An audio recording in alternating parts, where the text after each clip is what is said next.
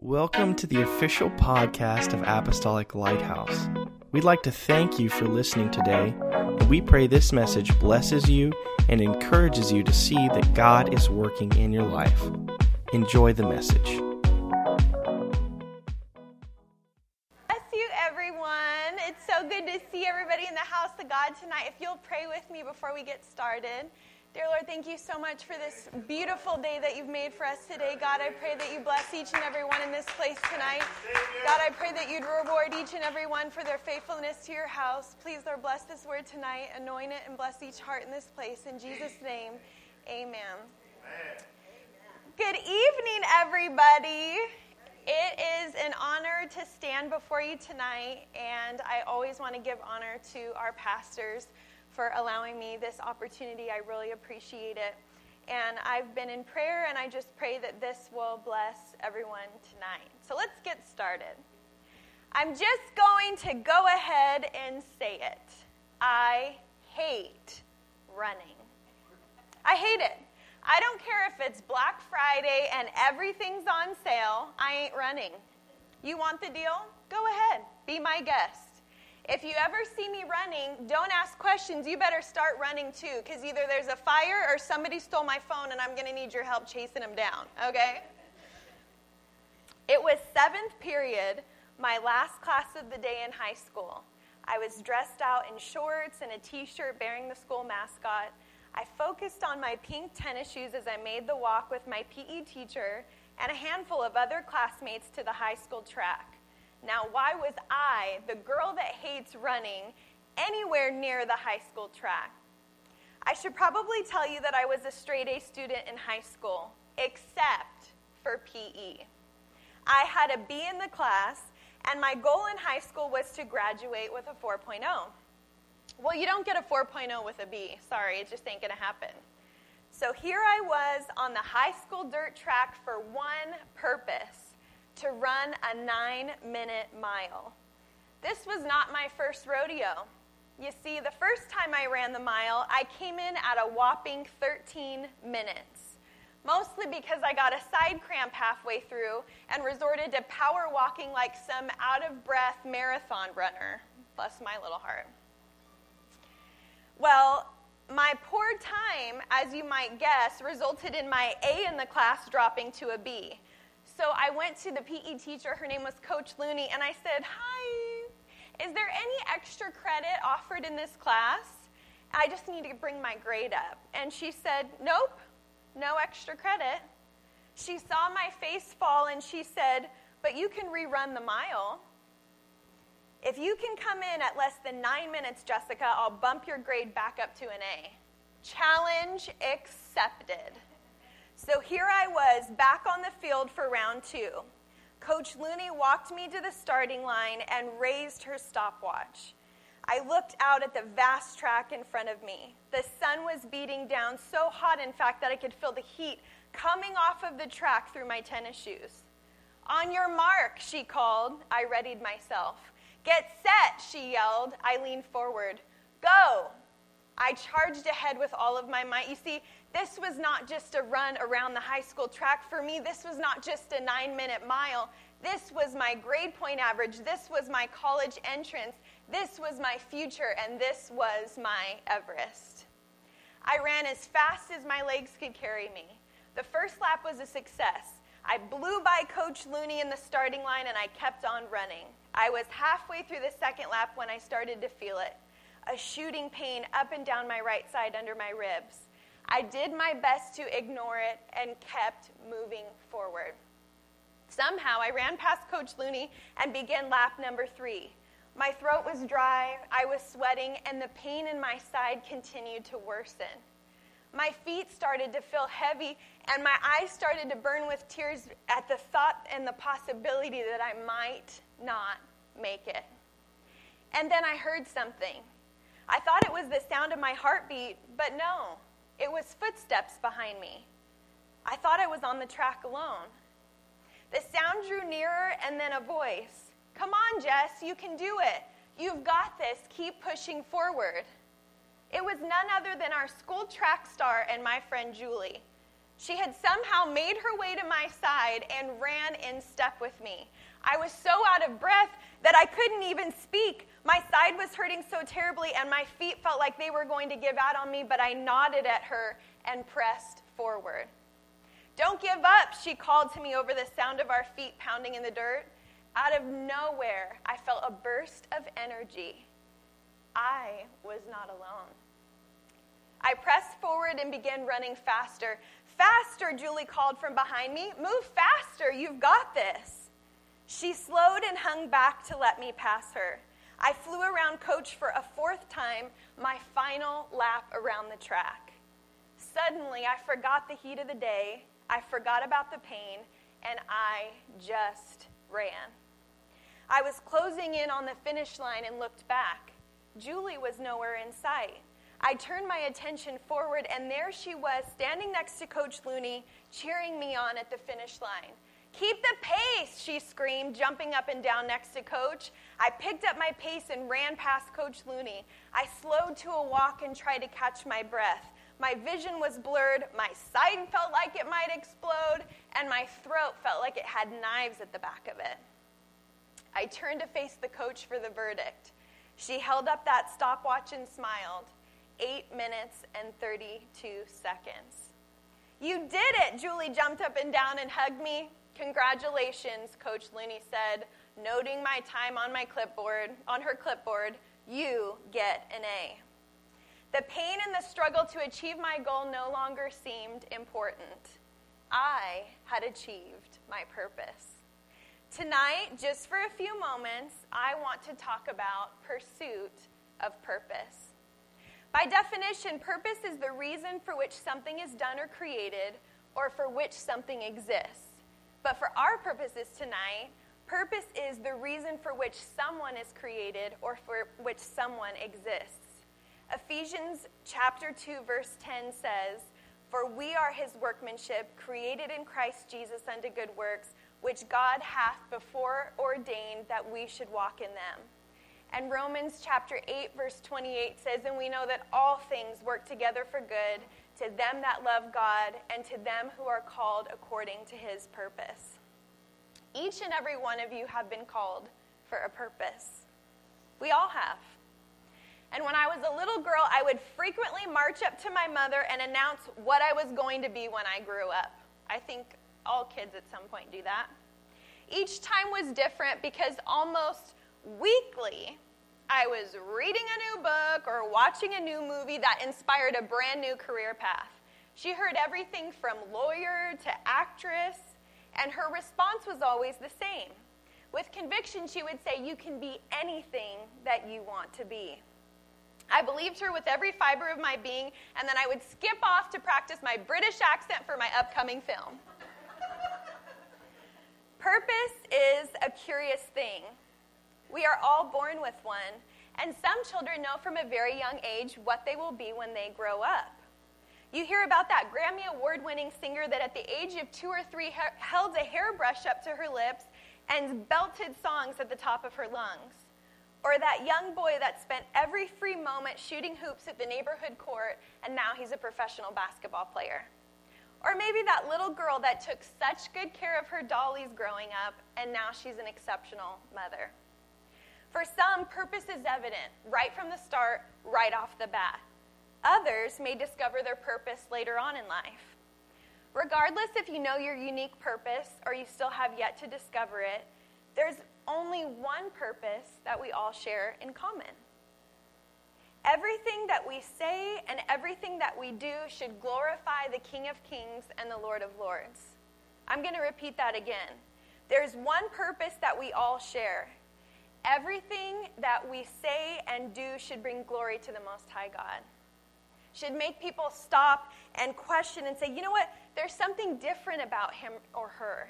You can clearly see the fingerprints of God on his or her life. But there are five things I believe that can keep us away from our God given purpose. And we're going to address all five tonight. The first is a major one it's distraction.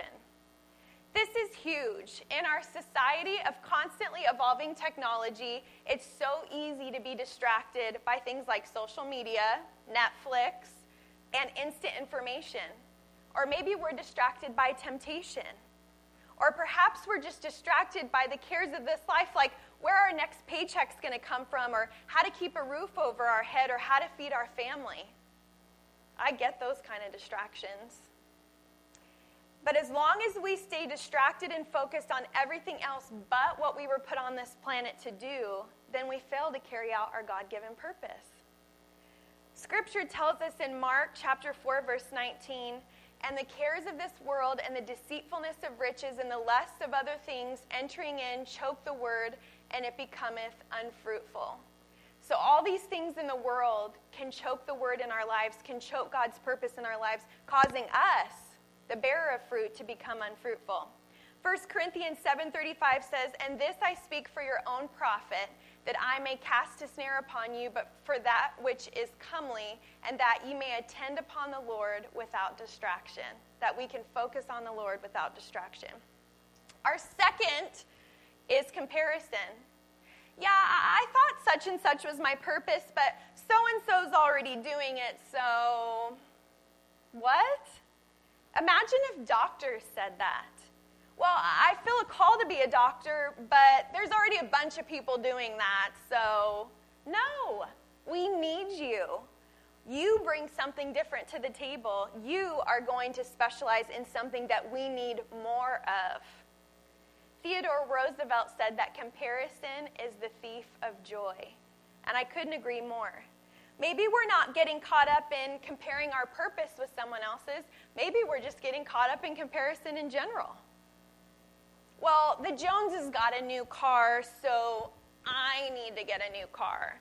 Or the Smiths went on vacation again and posted about it on social media, so I need to start planning a little trip somewhere. Sally posted that she got a new job, so should I look for a new job?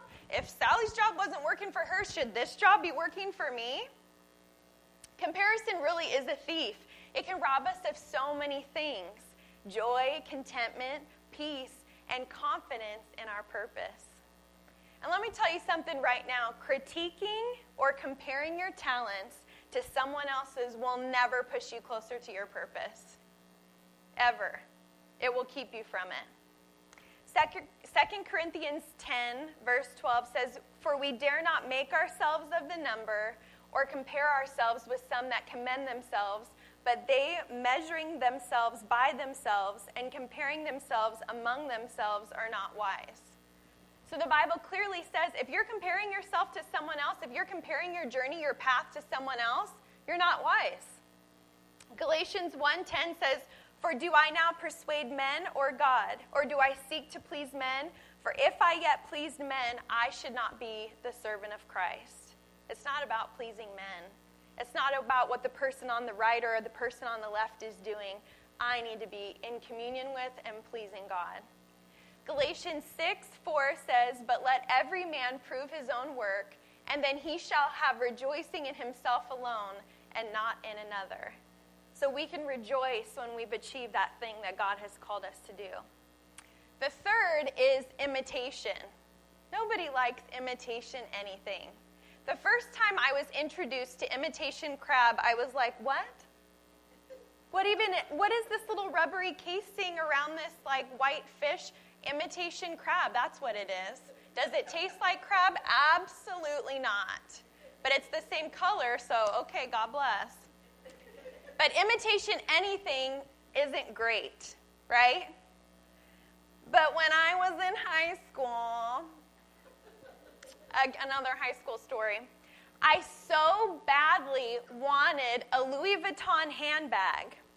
Well, a Louis Vuitton handbag was not my parents' idea of a good investment. So they were like, uh-huh, no, God bless you, though. Here's a JanSport backpack if you want. We bought it from Walmart. God bless. Your books are over there, right? But at my request, my sweet mother drove me and my sister into downtown LA because my solution to this Louis Vuitton bag problem was a little knockoff action. They'll never know, I thought. So my mom took me to Santee Alley. We parked the car and we began walking down that alley of merchants and all those vendors selling their best wares. I should say finest wares, right? Blessings. Well, five stalls down, there it was my book bag, an oversized Louis Vuitton handbag complete with a metal label plate. I was sold. I didn't even have to ask how much it was. I'm like, Mom, this is the one. And my mom was like, Hold on a second. She's like, Excuse me, sir, how much is that bag? He said $100. I said, Sold, I'll take it. Mind you, I cleared out like my entire piggy bank for that situation. No help from mom and dad because, again, the JanSport backpack was all I was being provided, and rightly so. Well, a few months into the school year, I was walking proudly with my tote bag in hand and one of the straps busted. How embarrassing. Because the girls with the actual Louis Vuitton handbags are doing just fine, but mine busted. Why did it bust? Why did the strap break? It wasn't the real deal to begin with. And you know what? A fake can never hold up under pressure. You're not cut out for someone else's path destiny, or purpose. You were created specifically for your own. You will always fall short t- trying to be someone else or attempting to live someone else's destiny. And you know, with social media nowadays, it's like, oh, she's doing that. I better, sh- I should probably do that too. I think it's a new generation now. It's a generation of distraction. It's a generation of comparison. It's a generation of imitation because we're always so busy looking at what our neighbors are doing, what our friends are doing, what that girl I went to high school with is doing. Who cares? Are you living your purpose? That's all we need to ask ourselves. We have a specific purpose. Psalm 139, verse 14 says, I will praise thee, for I am fearfully and wonderfully made. Marvelous are thy works, and that my soul knoweth right well. The Bible tells us we're fearfully and wonderfully made. Every time we strive to be more like someone else other than the person God created us to be, we're kind of slamming the Creator.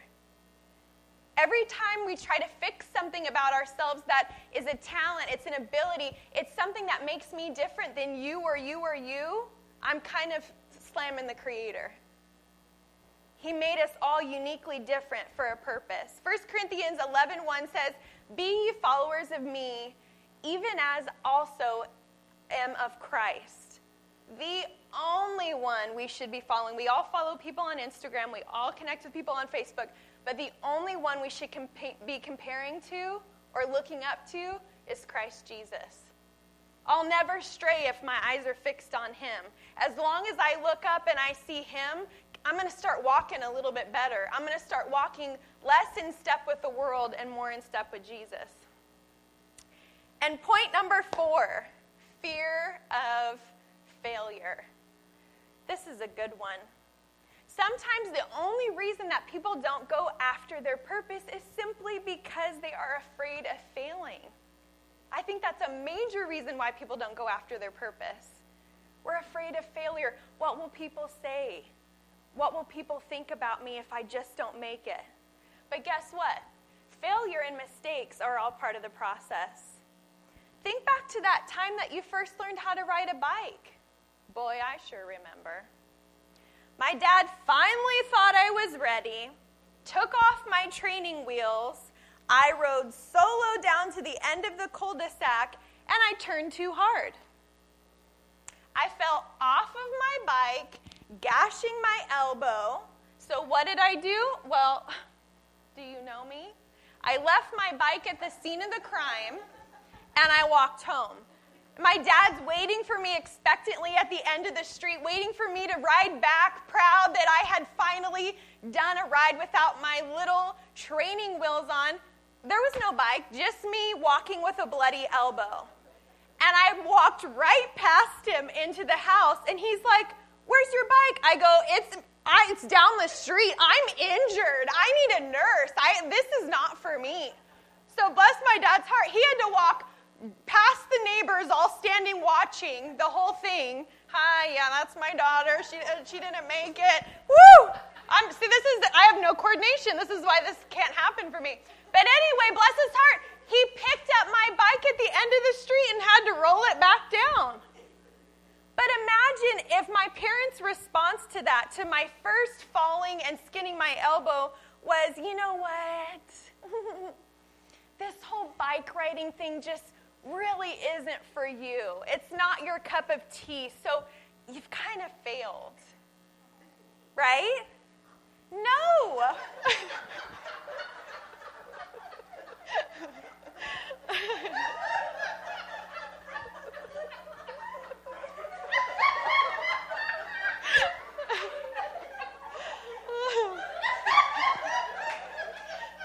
That's my She laughs at everything I say. Okay. I gave her $5 to laugh, and she's doing a really great job. So, great. but the same, you guys, goes for our purpose. As long as we are on our God given path, every time we make a mistake, we just fall and get back up again. We're learning something new. Maybe we're learning what not to do or what we can do better. You know, mistakes are really great teachers if we're willing to listen. Who knows who Thomas Edison is? Anybody? Who? What did he what did he do? He invented what? Electricity. Love it. So he invented the light bulb. And I got to tell you a little story about my man Thomas Edison. His teacher said he was too stupid. Imagine this. His teachers are quoted as saying Thomas Edison is too stupid to do anything. His first two jobs fired him for being, quote, non productive. So, couldn't make it in school, went to go to work, couldn't make it in work. His first two jobs fired him. And as an inventor, Edison made 1,000 unsuccessful attempts at inventing the light bulb. When a reporter asked, How did it feel to fail 1,000 times? Edison responded, I didn't fail 1,000 times. The light bulb was an invention with 1,000 steps. Some of us can't fail five times without giving up. I was ready to give up. I can't even remember the last time I rode a bike because mine's probably still down the street. half, half the time, we're like, you know what, that just didn't work for me, so I give up. We're in a society of, I, I give up, I'm going to go try something else. But I love that story because he saw it as steps. He saw failure as steps toward the end goal versus something I needed to be ashamed of or, oh no, I'm at 999.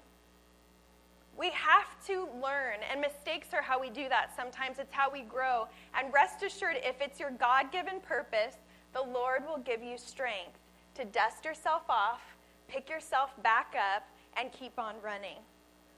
We should never fear failing.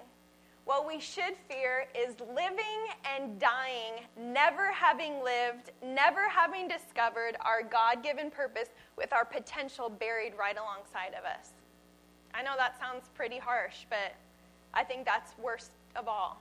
I'd rather fail publicly at something God has called me to do than be buried never having tried.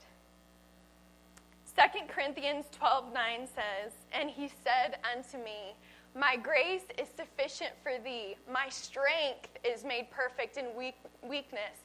Most gladly, therefore, will I rather glory in my infirmities that the power of God may rest upon me. He uses weak people. Why? Because then he gets the glory. He gets the glory, and that's, that's what we want. Romans chapter 5, verses 3 through 5 says, And not only so, but we glory in tribulations also, knowing that tribulation worketh patience, and patience experience, and experience hope, and hope make if not ashamed, because the love of God is shed abroad in our hearts by the Holy Ghost, which is given unto us.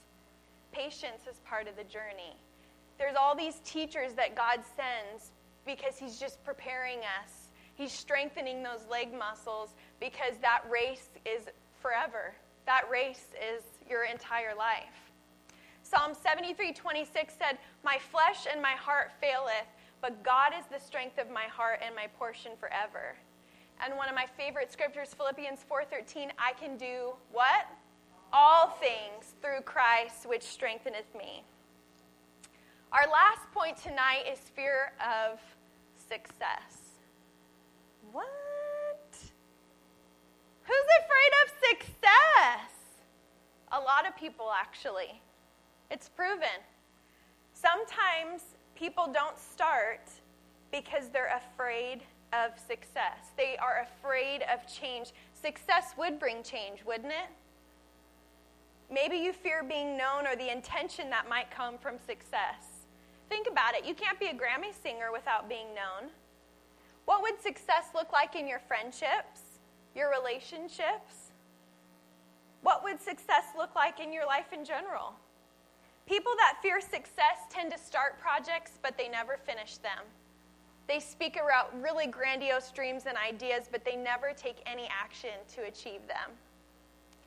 It's interesting because Thomas Edison is cr- credited with the invention of the light bulb.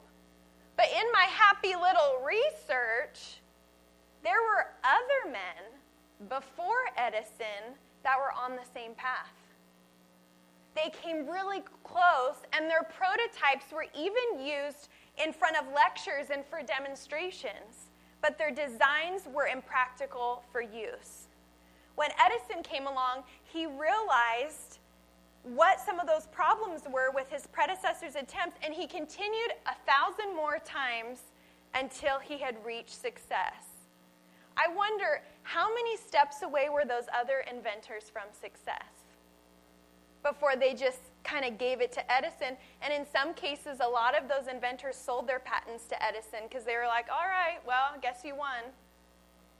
I'll sign over my patent to you. You can buy it from me. How many steps away were those other inventors? Understand, you will only ever get the credit if you don't give up.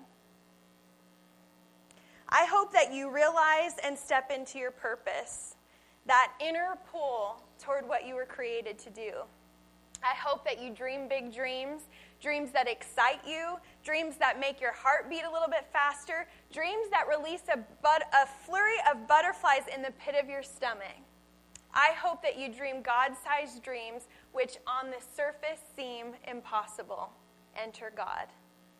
Hebrews 12, verses 1 and 2 says, Wherefore, seeing we also are compassed about with so great a cloud of witnesses, let us lay aside every weight and the sin which doth so easily beset us, and let us run with patience the race that is set before us, looking unto Jesus, the author and finisher of our faith, who for the joy that was set before him endured the cross, despising the shame, and is set down at the right hand of the throne of God. One thing we need to remember when we're on this race when our side starts to hurt. We will never, even if we live out, and I pray we all do, I pray we all live out our God given purpose, that potential that's within all of us.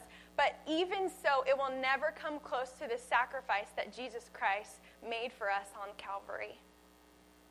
We'll never be able to reach that. But boy, the least I can do is live out whatever God has asked me to do. This life is a race, and we're all running in it. It's not always going to be easy, and sometimes throughout the race of life, we'll get that side pain under our right rib cage. It will be hard to put one foot in front of the other, hard to stay the course. Sometimes we will trip and fall, and we will have to pull ourselves up, dust ourselves off, and keep charging forward. James chapter 1 verse 12 said, Blessed is the man that endureth temptation, for when he is tried, he shall receive the crown of life which the Lord hath promised to them that love him. God will equip us for the journey he has prepared for us, the purpose that he has carved out for you. God is the creator of our day and the author of our story. Just when we think we aren't going to make it, that still small voice will say, Keep up the pace. Don't give up. Keep pressing forward. You've got this. And when our finish line brings us to heaven, we will meet Jesus face to face. And I believe he's going to be at that finish line cheering us on and saying in Matthew 25 21, Well done, thou good and faithful servant. Thou hast been faithful over a few things. I will make thee ruler over many things. Enter thou into the joy of the Lord. Would you stand with me? What an incredible message. Thank you again for joining us on the podcast, and may God bless you.